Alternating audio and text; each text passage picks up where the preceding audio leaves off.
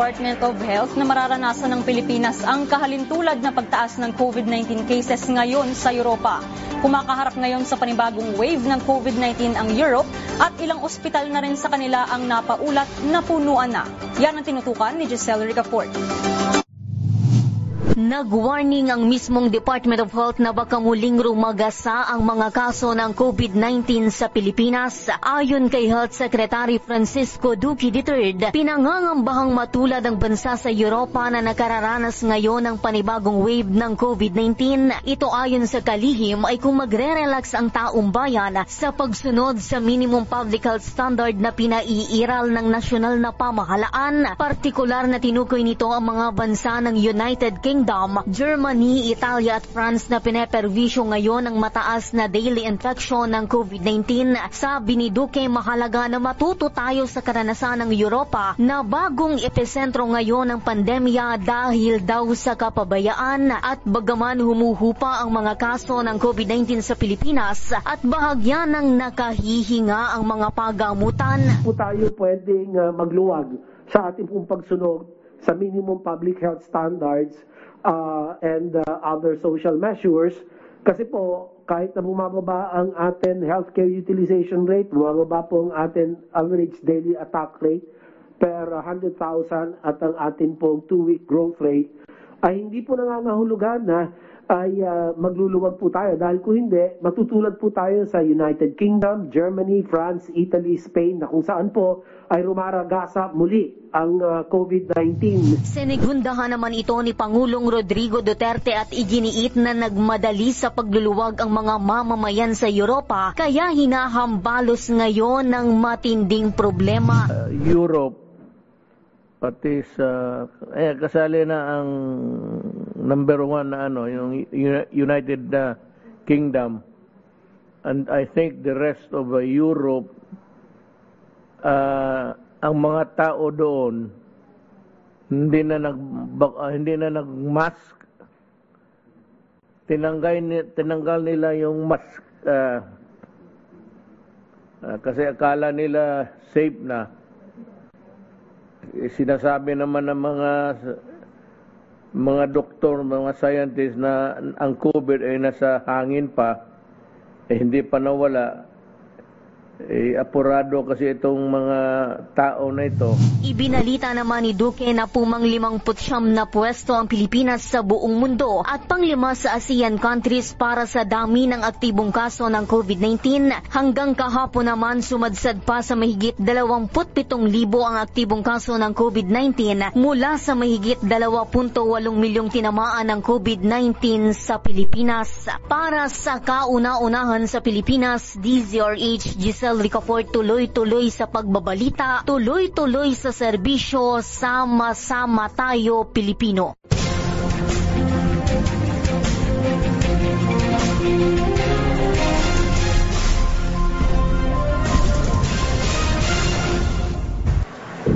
Bahagyang umangat ang bagong kaso ng COVID sa Metro Manila. Bukod dito, bahagyang tumaas din ang reproduction rate noong nakalipas na linggo.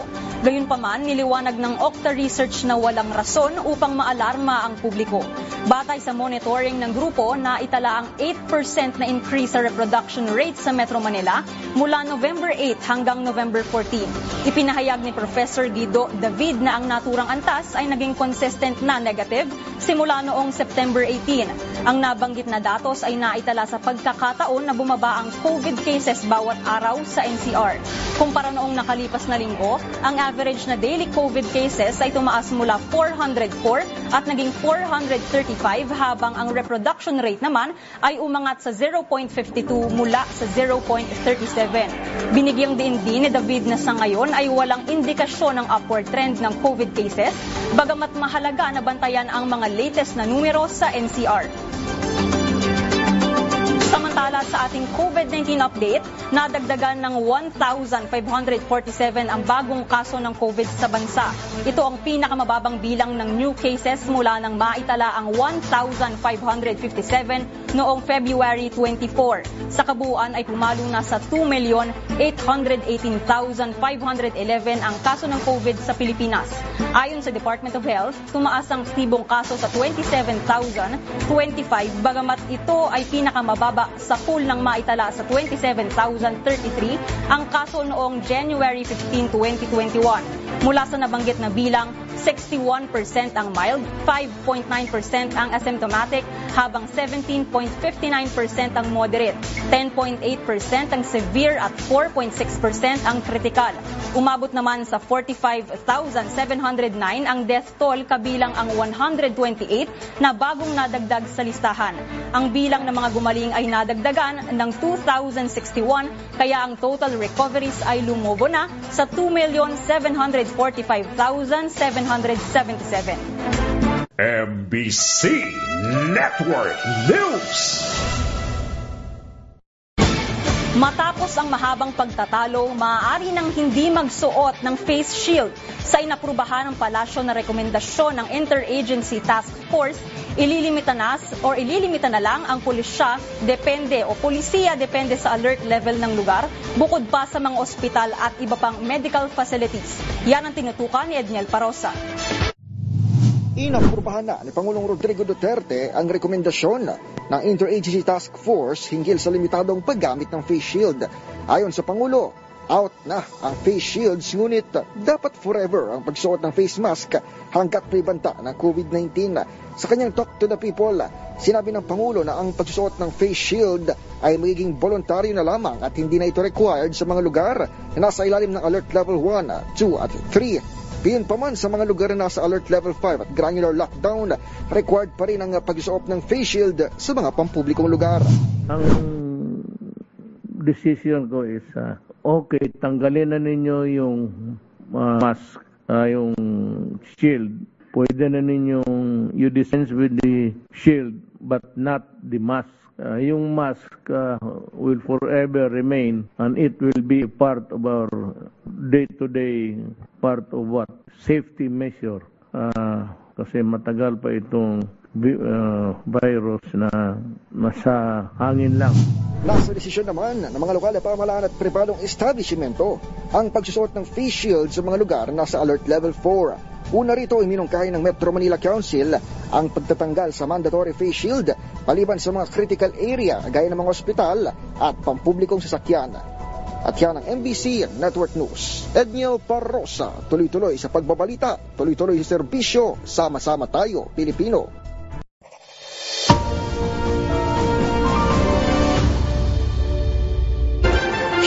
Pa magre-retiro sa politika si Pangulong Rodrigo Duterte pagkatapos ng kanyang termino sa susunod na taon. Ang Pangulo kasi sasabak pa sa pagkasenador sa 2022 national elections. Yan ang tinutukan ni Nicole Lopez. Tatakbo ulit si Pangulong Duterte sa 2022 elections pero hindi siya tatakbo sa pagka-vice-presidente taliwas sa orihinal na plano ng kusiwing faction ng PDP laban na Go Duterte tandem. Sa deadline ng substitution ng mga kandidato kahapon, naghain ng COC si Pangulong Duterte sa pagkasenador para sa 2022 elections. Ang naghain ng COC ng presidente sa pagkasenador ay ang kanyang abogado na si Attorney Melchor Aranas sa ilalim ng Partidong Federalismo ng Dugong Dakilang Samahan o PDDS, hindi sa kanyang pinanggalingang partido na PDP Laban. Pinalitan ni Pangulong Duterte ang isang Mona Lisa Visorde na nag-withdraw ng kanyang kandidatura sa ilalim ng nasabing partido. Noong weekend, naging issue ang posibilidad ng isang Duterte versus Duterte sa vice presidential race. Nang tumakbo sa nasabing posisyon ang anak nitong si Davao Mayor Sara Duterte, bagay na ikinagulat ng Pangulo. Sa huling press briefing ni Secretary Harry Roque kahapon, bilang presidential spokesperson, sinabi nito na maaaring nagtampo si Pangulong Duterte dahil hindi anya ito kinonsulta ni Mayor Sara ukol sa tatakbuhin niyang posisyon. Mula sa kauna-unahan sa Pilipinas, DZRH, ito si Nicole Lopez, tuloy-tuloy sa pagbabalita, tuloy-tuloy sa serbisyo, sama-sama tayo, Pilipino.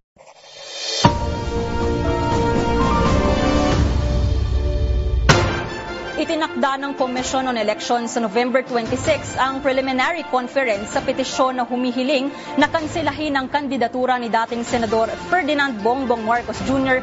bilang Pangulo. Ito ang nabatid mula kay COMELEC Education Information Department Director Eliza Sabile. Ayon kay Sabile, ang pagtatakda ng preliminary conference ay kasunod ng pag issue ng summon sa kampo ni BBM. Gagawin ng naturang aktibidad sa pamamagitan ng video conference. Matapos ang preliminary conference, aatasan ng COMELEC ang magkabilang panig na magsumite ng memoranda. Sakaling walang maging question, ang reklamo ay isusumite for resolution. Nairapol ang disqualification case laban kay BBM sa second division ng poll body at tinataya na mareresolba ang reklamo sa Desyembre. MBC Network News. Binaril sa ulo at napatay ang isang 29 na taong gulang na lalaki sa port area sa Manila. Kinilala ang biktima na si Gerald Campo na, ng Baseco Compound sa port area. Ayon sa report, bibili lang ng ulam ang biktima ng ito ay paslangin sa kanilang lugar. Isang putok lang ng baril ang narinig bago natagpuan na nakabulagta na ang lalaki. Hindi namataan ng suspect bago o hindi namataan ng suspect matapos ang naturang krimen. MBC Network News. Toda sa pamamarilang isang negosyante at kanyang driver sa Agusan del Sur. Sa inisyal na investigasyon ng pulisya, nakikipag-usap lang umano sa kanyang kliyente ang businessman nang biglang ratrati ng armadong kalalakihan. Nakatutok sa balitang yan si Val Gonzalez. Pinagbabaril hanggang sa mapatay ang isang kilalang negosyante at driver nito sa Purok 5, Barangay San Vicente, Agusan del Sur.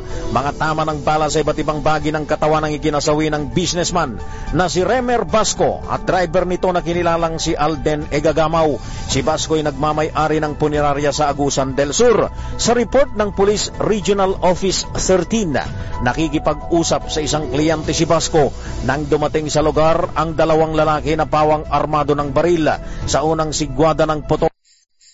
Sama-sama tayo sa pagbangon. Sama Pinagbabaril hanggang sa mapatay ang isang kilalang negosyante at driver nito sa Purok 5, Barangay San Vicente, Agusan del Sur.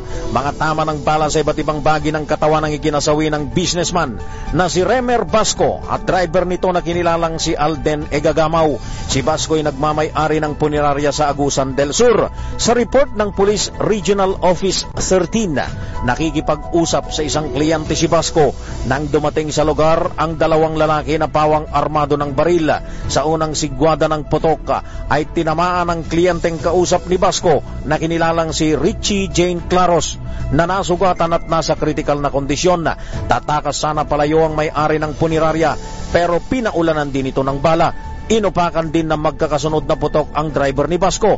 Nadala pa sa pinakamalapit na pagamutan ng dalawa pero agad ding namatay.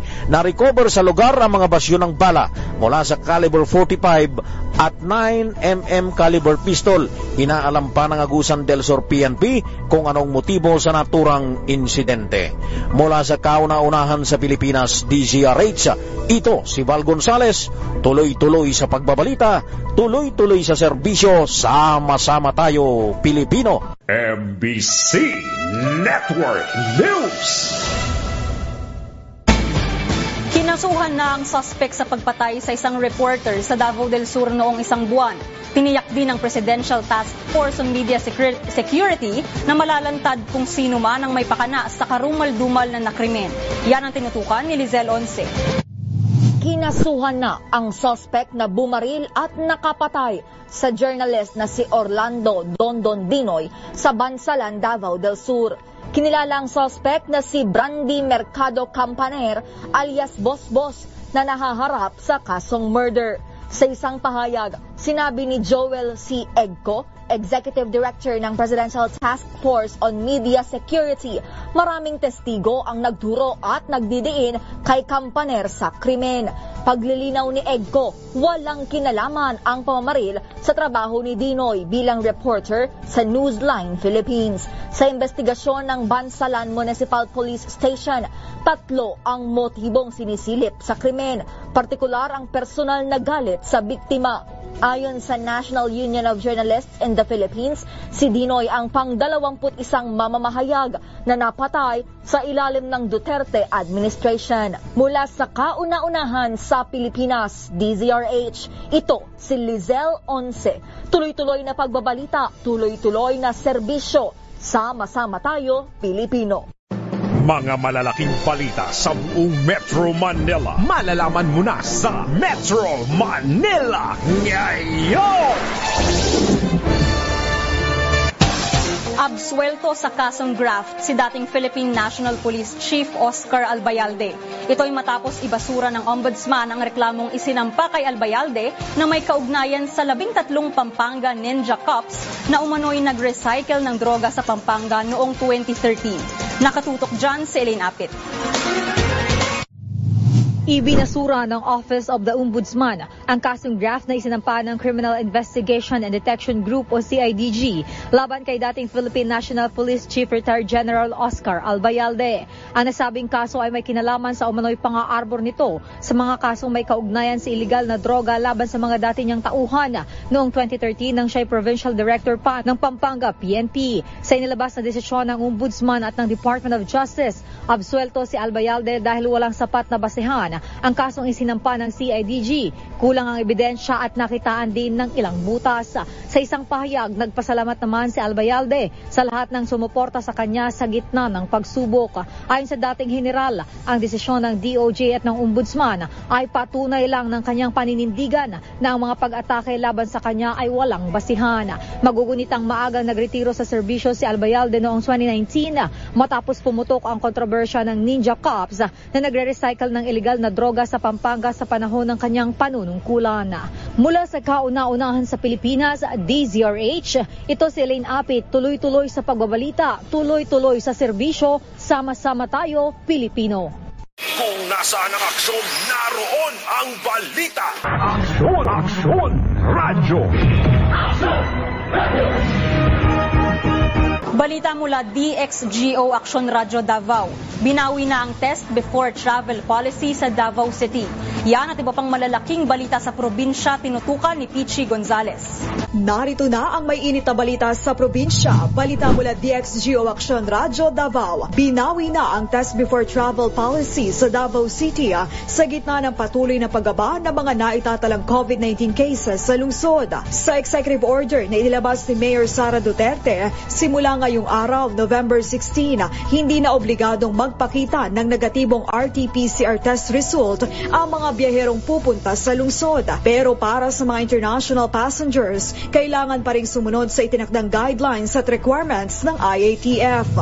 Balita mula naman sa 97.9 DXCM Love Radio Zamboanga. Exempted na ang mga fully vaccinated sa Sunday lockdown sa Zamboanga City. Nagpatupad ng Sunday lockdown na lungsod kung saan lahat ng residente ay bawal lumabas tuwing linggo maliban kung emergencies para mapigilan ang pagkalat ng COVID-19. Pero sa bagong guidelines ng city government, pwede nang lumabas sa mga fully vaccinated tuwing linggo habang papayagan namang lumabas sa mga partially vaccinated vaccinated kung nakaschedule silang magpabakuna. Kasabay nito, papayagan ring mag-operate ang mga establishmento gaya ng mga supermarket, malls at hotels tuwing linggo basta fully vaccinated na rin ang kanilang mga empleyado. Balita mula naman sa Calabarzon, patay ang isang lalaki habang sugatan naman ang isa pa nitong kasama ng tangkaing umawat sa away ng mga kainuman sa Dasmariñas City, Cavite. Naisugod pa sa ospital ang mga biktimang sina Mario Magsayo at Dominador Layo pero hindi na umabot ng buhay si Magsayo dahil sa saksak sa dibdib. Ayon sa Dasmariñas Police, sa kalagitnaan ng inuman, naong katamatagal ng alita ni Nalayo at ng suspect na si Jeffrey Tropico at nauwi sa pananaksak. Doon na tinangkang umawat ni Magsayo pero siya ang pinagbalingan ng suspect at pinagsasaksak sa dibdib. At yan ang malalaking balita sa probinsya. Mula sa kauna-unahan sa Pilipinas, DZRH, ito si Pichi Gonzalez. Tuloy-tuloy sa pagbabalita, tuloy-tuloy sa serbisyo. Sama-sama tayo, Pilipino.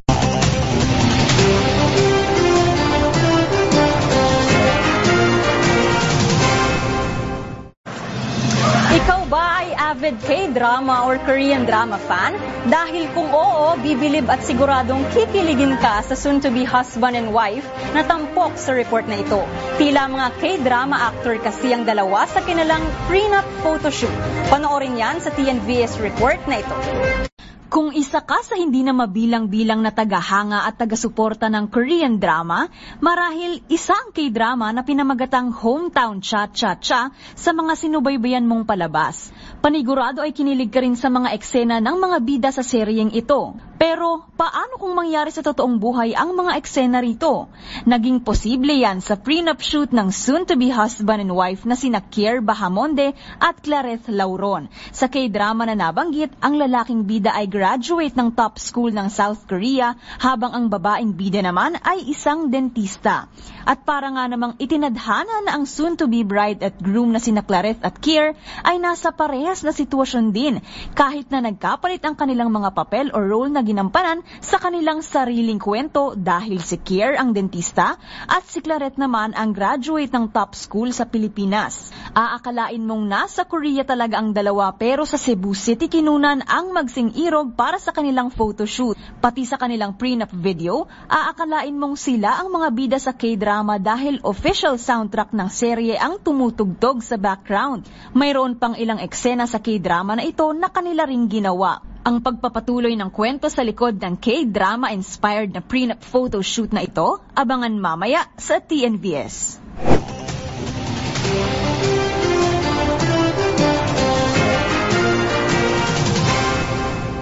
MBC Network News.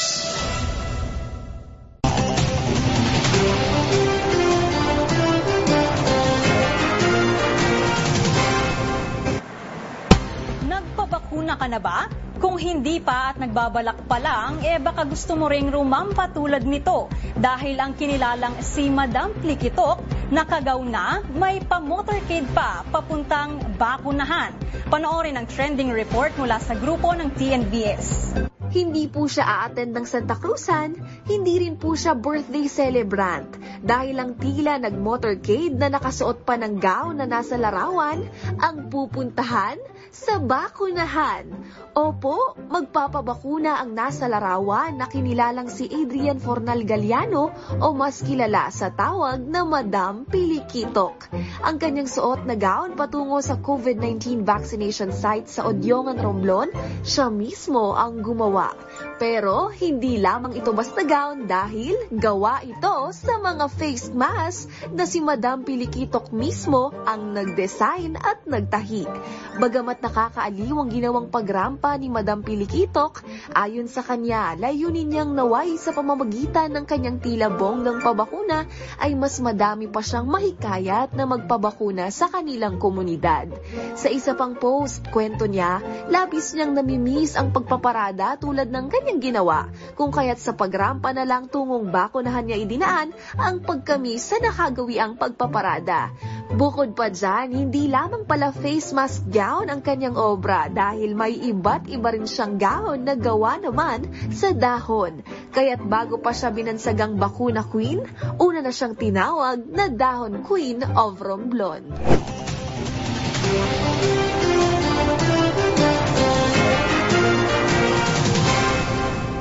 MBC Network News.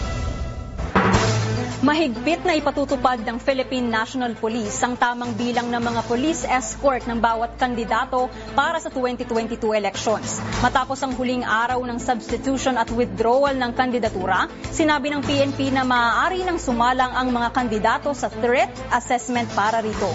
Yan ang tinutukan ni Sherwin Alfaro. Pag-aaralan ng Philippine National Police ang request ng mga kandidato para sa police security o bodyguard.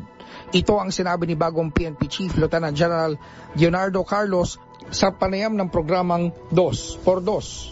Ayon kay Carlos, ngayong tapos na ang panahon ng withdrawal at substitution ng mga kandidato, maaari na silang isailalim sa threat assessment kaugnay sa mga request sa security detail sa mga kakandidato sa national at local position. Mayroon pong uh, request na sila ay nagre-request po ng uh, security. I titingnan natin through threat assessment kung ito po ay qualified. Mm-hmm. At uh, kung mag-qualify, we provide the necessary police security detail or PSD, yung bodyguards. Um, ngayon po, sa dami po niyan, kaya hindi po natin magagawa ng automatic ka- katulad nga po sa atin dyan sa Amerika ni Sir uh, Anthony. Eh, kailangan ho natin masala pagkat uh, limitado na rin po naman yung ating pong mga pulis na maaaring ma-deploy.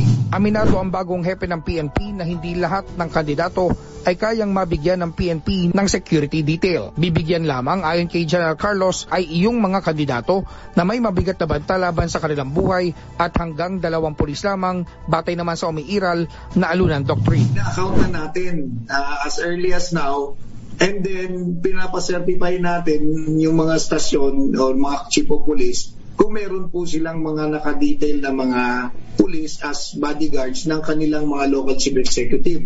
So, pagdating po ng election period, manghihingi na po kami ng pasensya and we will follow the the policy. So, kung kakailanganin, threat assessment, uh, kailangan papasok sa threat, threat, threat assessment, hindi sosobra sa dalawa. At uh, ang plano po namin dito ay yung ating pong mga secu- nagsisecurity o close-in na mga police, mag-duty ng naka-uniforme Yeah. para kilala ka. Mula sa kauna-unahan sa Pilipinas, DZRH, ako Sherwin Batalfaro, tuloy-tuloy sa pagbabalita, tuloy-tuloy sa serbisyo, sama-sama tayo, Pilipino. MBC Network News. Todo tanggol ang Department of National Defense kay Senator Christopher Bongo na inupakan ni NTF-ELCAC spokesperson retired Lieutenant General Antonio Parlade Jr. Una nang sinabi ni Parlade na kasama sa problema ng bansa si Go dahil kinukontrol umano nito si Pangulong Rodrigo Duterte. Bagay na tinawag na walang batayan ng DND. Nakatutok dyan si Christian Manyo. Baseless. Ito ang naging sagot at welta ng Department of National Defense sa mga akusasyon ni dating NTF-ELCAC spokesperson at presidential aspirant na si retired Lieutenant General Antonio Parlada Jr. Kung saan sinabi nito na kontrolado umano ni Senator Bongo ang desisyon ni Pangulong Rodrigo Duterte at kasama umano ito sa problema ng bansa. Hindi naman ito idinitalye ang kanyang mga akusasyon bagkos tanungin na lamang anya ang Department of National Defense, AFP at Philippine Army. Ayon kay Defense Secretary Delphine Lorenzana, sa tagal na niyang kakilala ang Pangulo, mayroon itong paninindigan sa sariling desisyon at di basta-basta may impluensyahan at madidiktahan. Malaki rin anya ang naitulong ni Senator Bongo para madoble ang sweldo ng mga sundalo, ganun din ang modernization sa hanay ng militar. General Parlades' statement is baseless. In the years I have known the President, he has always been his own man.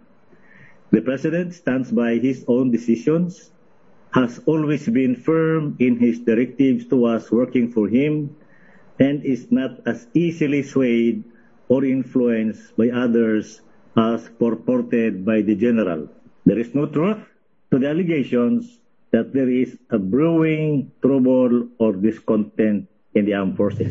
Samantala, dumistansya naman ng AFP at Army sa nasabing usapin. Ayon kay Colonel Ramon Zagala, tagapagsalita ng AFP, ang sandatahang lakas ng Pilipinas ay mananatiling non-partisan, kung saan ang mandato umano ng AFP ay antiyakin lamang ang peace and order ng eleksyon. Ayon naman kay Colonel Cerces Trinidad, tagapagsalita ng Philippine Army, ang militar ay hindi kailanman makikisali sa anumang political activity at actions ng sinumang political aspirants o kandidato.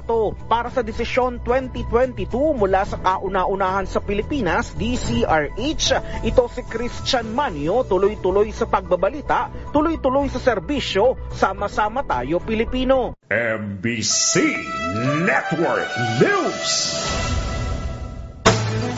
Tutukuyin ng Senado kung sino ang nagbayad at umarkila ng chartered plane sa napurnadang pagtakas ni Namohit at Twinkle Dargani ng kontrobersyal na Farmally Pharmaceutical Corporation.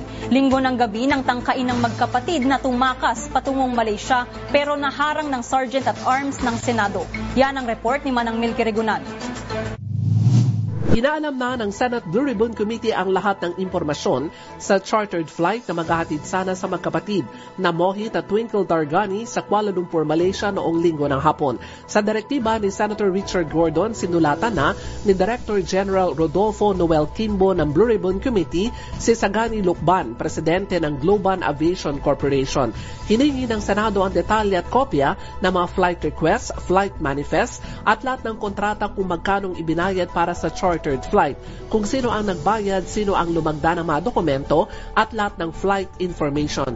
Lalo itong bubusisiin sa pagpapatuloy ng hearing ng Blue Ribbon Committee sa darating na November 26. Noong linggo ng hapon, lilipad sana patungong Malaysia ang magkapatid ng maharang na matauhan ng Office of the Senate Sergeant at Arms. Isang Learjet 60 ang eroplano, pribado o non-revenue ang flight. Nanggaling yon sa Singapore, lumapag sa Davao City noong linggo ng hapon at nakatakda ng umalis ng 5.30 ng hapon pero napigil ng arresting team ng OSAA. Mula sa kauna-unahan sa Pilipinas, DCRH, ako si Milk Regunan. Tuloy-tuloy na pagbabalita, tuloy-tuloy na serbisyo, sama-sama tayo, Pilipino. MBC Network News! Ngayong palapit na ng palapit ang Pasko, kinalampag sa Kamara ang Department of Trade and Industry para bantayang maigi ang presyo ng Noche Buena items at iba pang bilihin.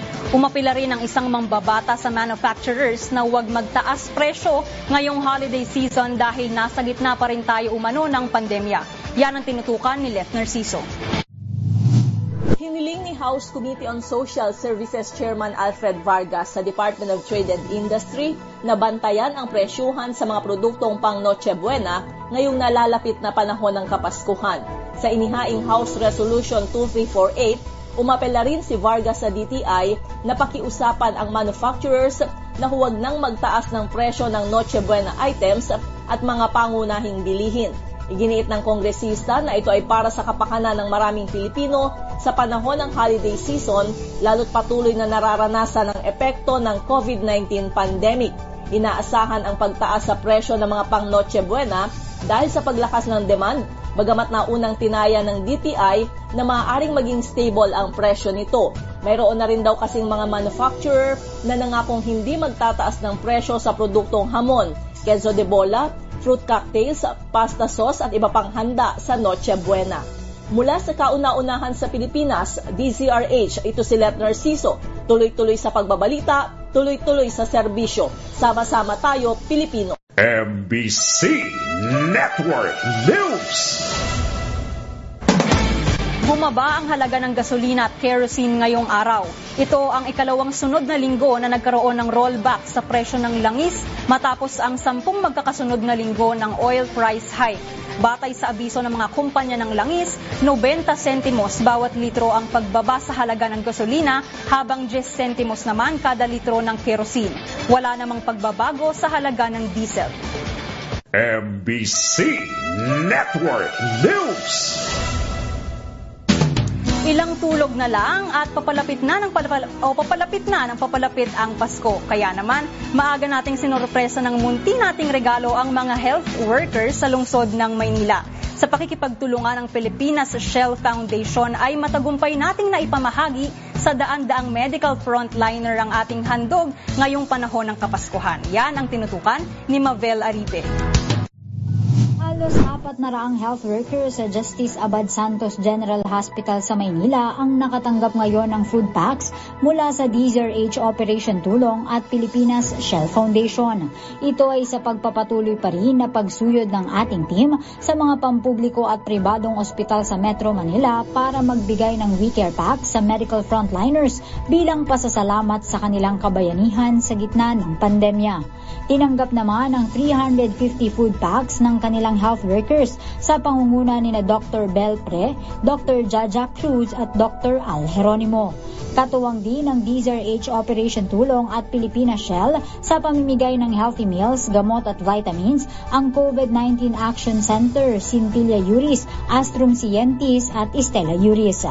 Ayon kay COVID Action Network Coordinator Egay Zaragoza, aabot na sa 6,000 We Care Packs ang naipamigay mula nang mag-umpisa ang team noong Setyembre.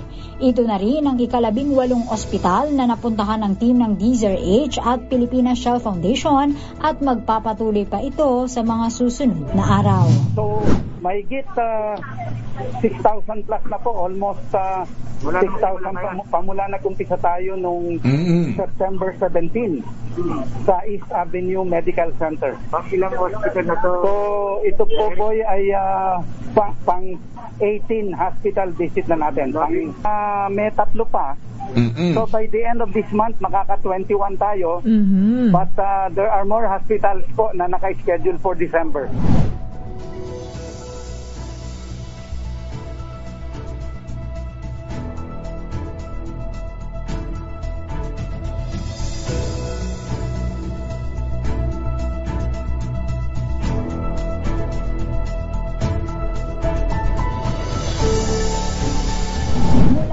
Kauna-unahan sa Pilipinas DZRH, ito si Mavel Arive.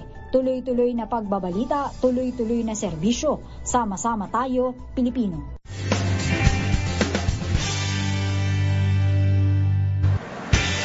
Duda ka ba sa faithfulness ng iyong partner? Huwag kang mag-alala dahil tutulungan ka namin. Alamin ang mga signs na pwede mong bantayan upang matunugan mo kung nangangaliwa na nga ba ang iyong partner sa Experts Opinion Report na ito.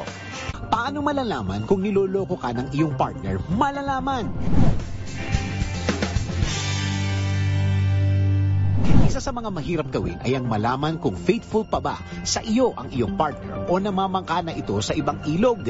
Sinabi sa pag-aaral ng verywellmind.com, isa sa mga senyales na makakapagbigay alam sa iyo na niloloko ka ng iyong partner ay ang pagbabago nito kung paano kanya kausapin. Hindi na siya nakikinig sa iyo at tila wala na siyang interes malaman kung ano ang naiisip at inaalisan ka na lang sa gitna ng iyong pag-uusap. Ang biglaang pagkakaroon ng bagong hobby ay isa rin sa mga senyales. Biglaang napapadala madalas ang late ang uwi at ang laging dahilan ay either trabaho o may iba ng pinagkakaabalahan na kinakailangan ng maraming oras na commitment.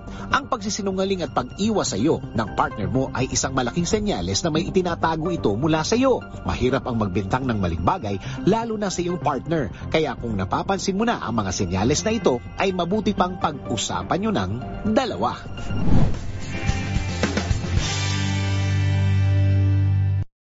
Mga step-by-step na dapat malaman mo sa hashtag alamin na this.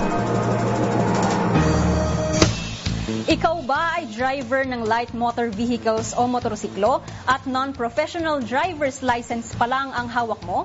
Kung papalitan mo na ito ng professional driver's license, heto, alamin ang mga requirements at kailangan mong gawin para sa proseso sa report na ito. Mga step-by-step na dapat malaman mo sa hashtag alamin na this.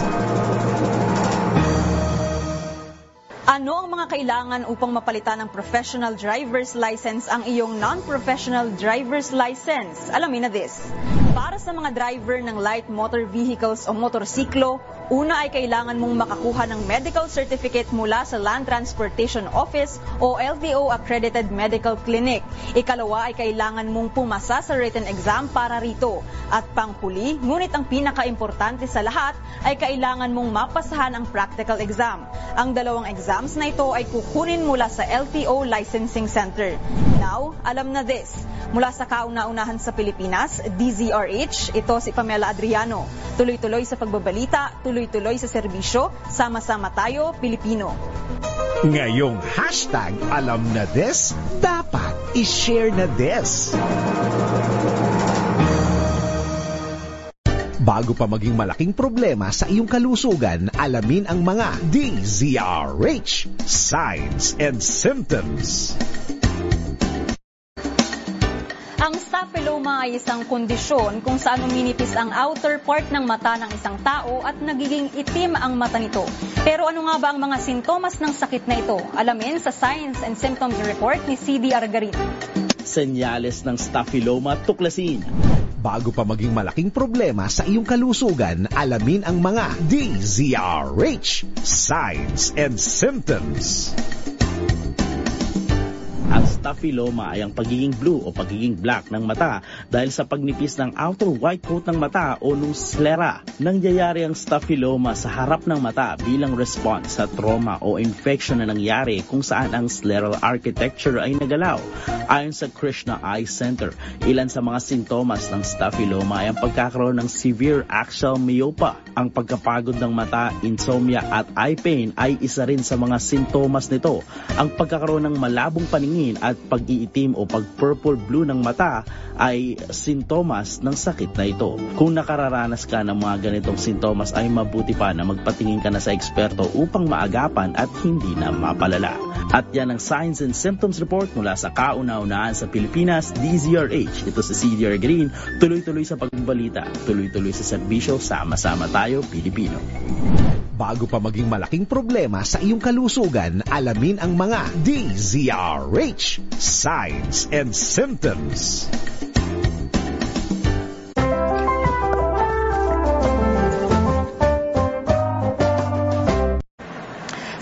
Wine lover, mayroon ka na bang naipong mga bote ng wine? Hindi lamang ang mismong wine ang pwede mong mapakinabangan, kundi maging ang bote nito. Kung paano, alamin sa TNT report ni Angelica Cosme. Tips para mapakinabangan ang mga patapong bote ng wine, alamin.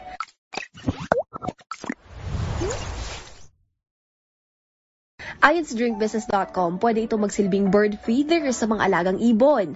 Maganda rin itong single stem based. Para naman ma-maintain ang shape at maitayo ang iyong boots, gamitin ito bilang boot stand. Pinturahan lamang ng itim at pwede na rin itong maging chalk message board. Bukod pa dyan, maaari mo rin itong subukan bilang decorative light display. Para naman sa mga book lover, pwede ito maging book end habang maganda rin itong storage container. Lagyan lamang ng label para mas organized. At yan ang tips and tricks mula sa kauna-unahan sa Pilipinas, DZRH. Ito si Angelica Cosme. Tuloy-tuloy sa pagbabalita, tuloy-tuloy sa serbisyo, sama-sama tayo, Pilipino.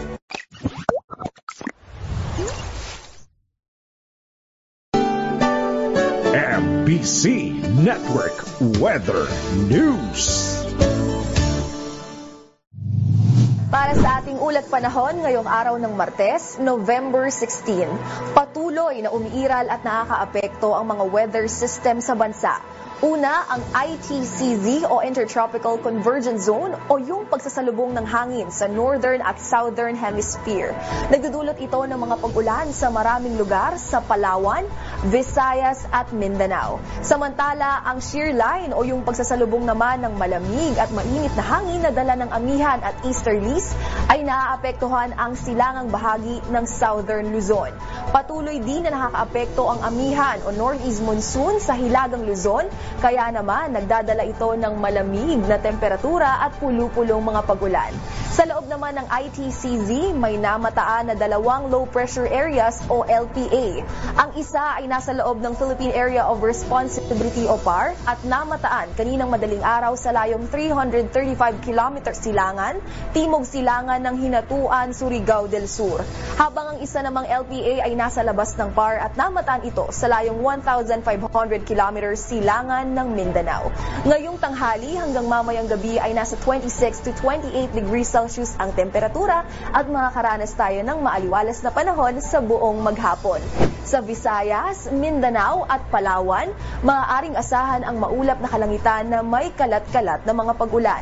Sa Cagayan Valley, Bicol Region, Aurora at Quezon, posibleng makaranas ng maulap na kalangitan na may mga pagulan. Dito naman sa Metro Manila at sa nalalabing bahagi ng Luzon ay makakaranas ng bahagyang maulap hanggang sa maulap na kalangitan na may pulu-pulong pagulan. Para naman sa ating 3-day weather forecast, Bukas ay maglalaro sa 24 to 31 degrees Celsius ang temperatura. Asahan ng mga mahihinang pagulan sa umaga at maaraw na panahon sa tanghali at hapon. Sa Webes naman ay nasa 24 to 32 degrees Celsius ang magiging temperatura at asahan pa rin ng mahihinang pagulan sa umaga ngunit magiging maaliwalas ang panahon sa buong maghapon. At sa darating na biyernes ay asahan ng temperatura na nasa 24 to 30 degrees Celsius. Asahan na magiging maalinsangan ang panahon sa buong araw. Mula sa kauna-unahan sa Pilipinas, DZRH, ito si Angelica Cosme. Tuloy-tuloy sa pagbabalita, tuloy-tuloy sa serbisyo. Sama-sama tayo, Pilipino.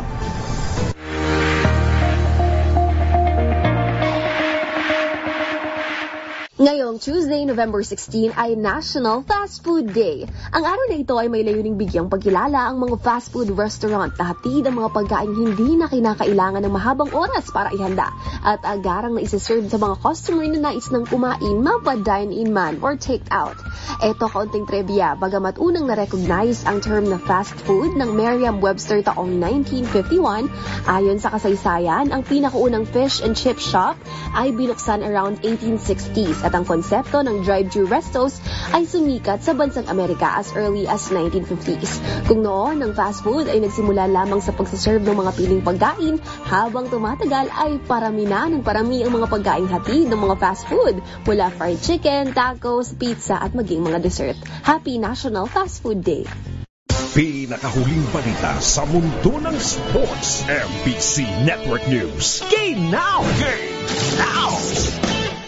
Bukod sa paglalaro sa Japan bilang isang local player ay napili rin si Matt Aquino bilang parte ng 24-man roster ng Japan national team para sa unang window ng FIBA World Cup Asian Qualifiers. Kahapon inanunsyo na magiging parte ng Japanese national team ang anak ng legendary Pinoy basketball player na si Marlu Aquino. Ang 6'9 big man na si Matt ay currently naglalaro para sa Shinshu Brave Warriors bilang isang local player, isang Division 1 team sa Japan B-League.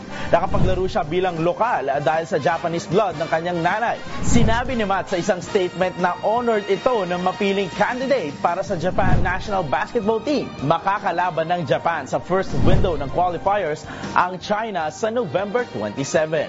Sa mundo naman ng Dota 2, habang off-season ay napatuloy pa rin ang mga nangyayaring roster shake-up sa mga top teams sa Dota 2. Ngayon, ang Team Secret naman ang gumawa ng isang malaking desisyon at nag-iwan ng malaking butas sa kanilang kupunan.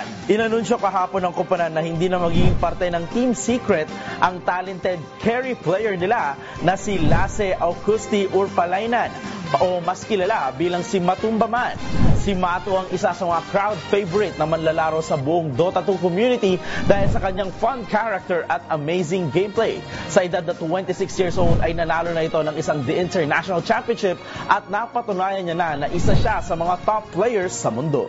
Si Matumbaman na ang ikalawang player ng Team Secret na tinanggal sa team, kamakailan lang ay inanunsyo rin ng kupunan na hindi na maglalaro si Ludwig Wahlberg o mas kilala bilang Zai at maglalaro na ito para sa Team Liquid. At yan ang game now mula sa kauna-unahan sa Pilipinas DZRH. Ito si CDR Green, tuloy-tuloy sa pagbabalita, tuloy-tuloy sa serbisyo, sama-sama tayo Pilipino latest at trending na mga balita sa DZRH Showbiz Spotted. Sa balitang showbiz, Ivana Alawi binigyan ang ina ng isang milyon bilang birthday gift. Mga detalye tutukan sa showbiz report ni Rocky. Tumataginting na isang milyong pisong birthday gift ang ibinigay ni Ivana Alawi sa kanyang inang si Fatima. Ginawa ng sexy actress sa social media influencer ang kanyang sorpresang birthday gift nang itreat niya ang kanyang pamilya sa isang fruit tripping trip sa Tanawan, Batangas.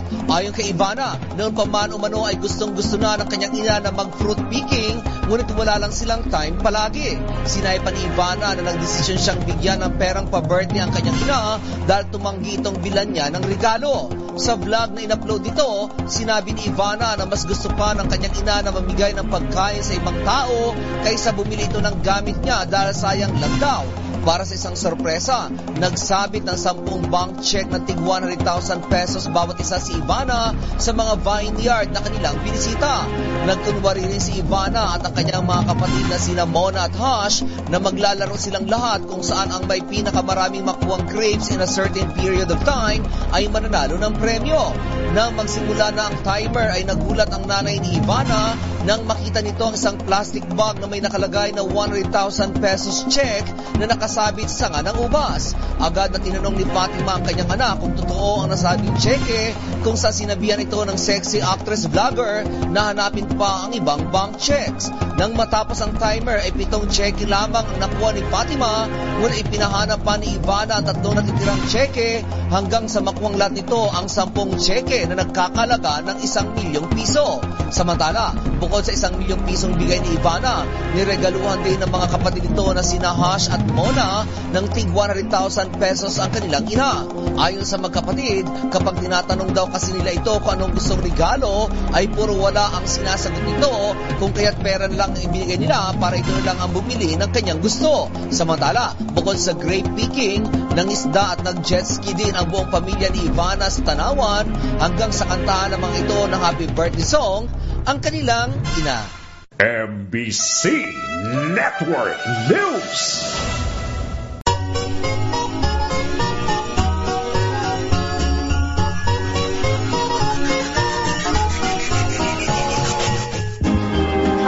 Sa ating Christmas countdown, ilang araw na lang bago magpasko, meron na lamang tayong 39 days bago ang Pasko. Tatlungkot siyam na araw na lamang po, Pasko na.